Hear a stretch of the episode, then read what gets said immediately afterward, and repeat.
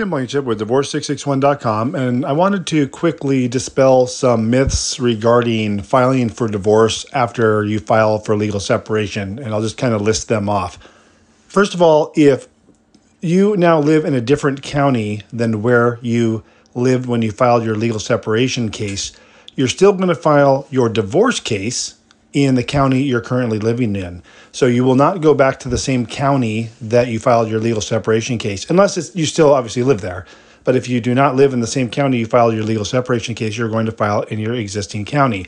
The other thing I want to dispel is, no, you do not need to relitigate anything in your legal separation case if you handled custody, visitation, child support, spouse support, and all the issues related to that. You will just reference your legal separation case in your divorce case. Tim Blankenship, Divorce six six one dot com. I hope you're having a good day. We'll talk to you soon.